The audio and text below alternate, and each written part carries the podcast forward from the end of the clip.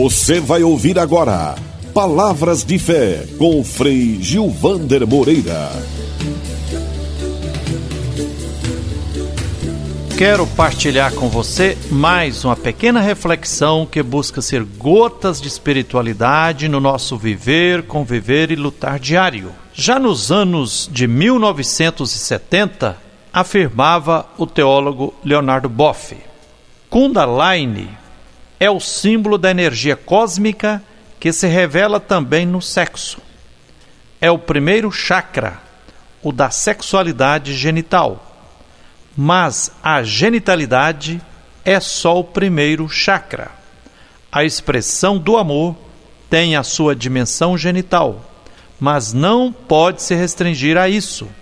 Deve passar pelos sete chakras do corpo até chegar ao sentimento interior, à expressão da infinitude, da iluminação que capta a dimensão cósmica do amor. Quem faz a ativação desses sete chakras tem uma experiência da totalidade da libido humana, diz Leonardo Boff. Há quem se pergunte por que, quase sempre, a maioria das igrejas cristãs tomou posições rígidas com relação ao corpo e à sexualidade. Evidentemente, muito dessa sensibilidade se pode explicar pela inserção da fé em culturas influenciadas por filosofias que desprezam o corpo ou a matéria, como más ou suspeitas. No entanto, há também uma herança da própria Bíblia que precisamos compreender.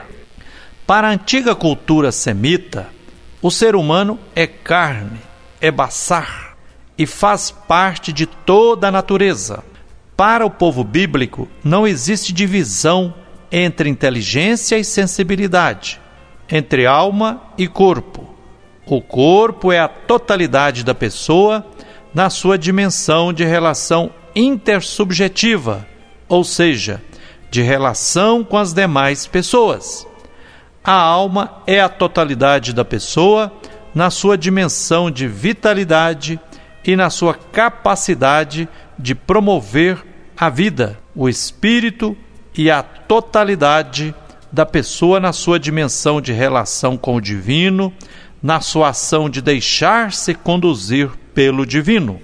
De modo que se pode afirmar que, em cada uma dessas dimensões, está sempre presente de maneira inseparável a pessoa na sua inteireza, na sua totalidade.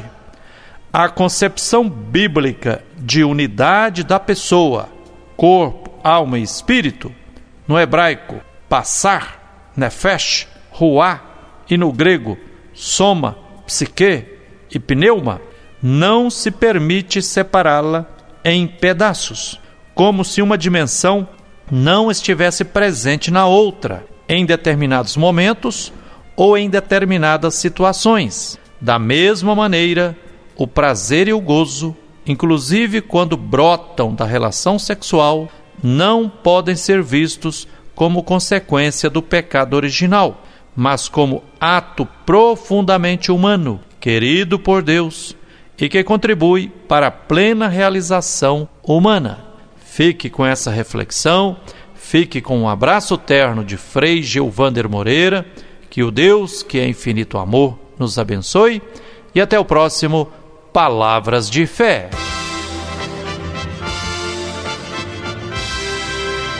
Você acabou de ouvir Palavras de Fé com Frei Gilvander Moreira.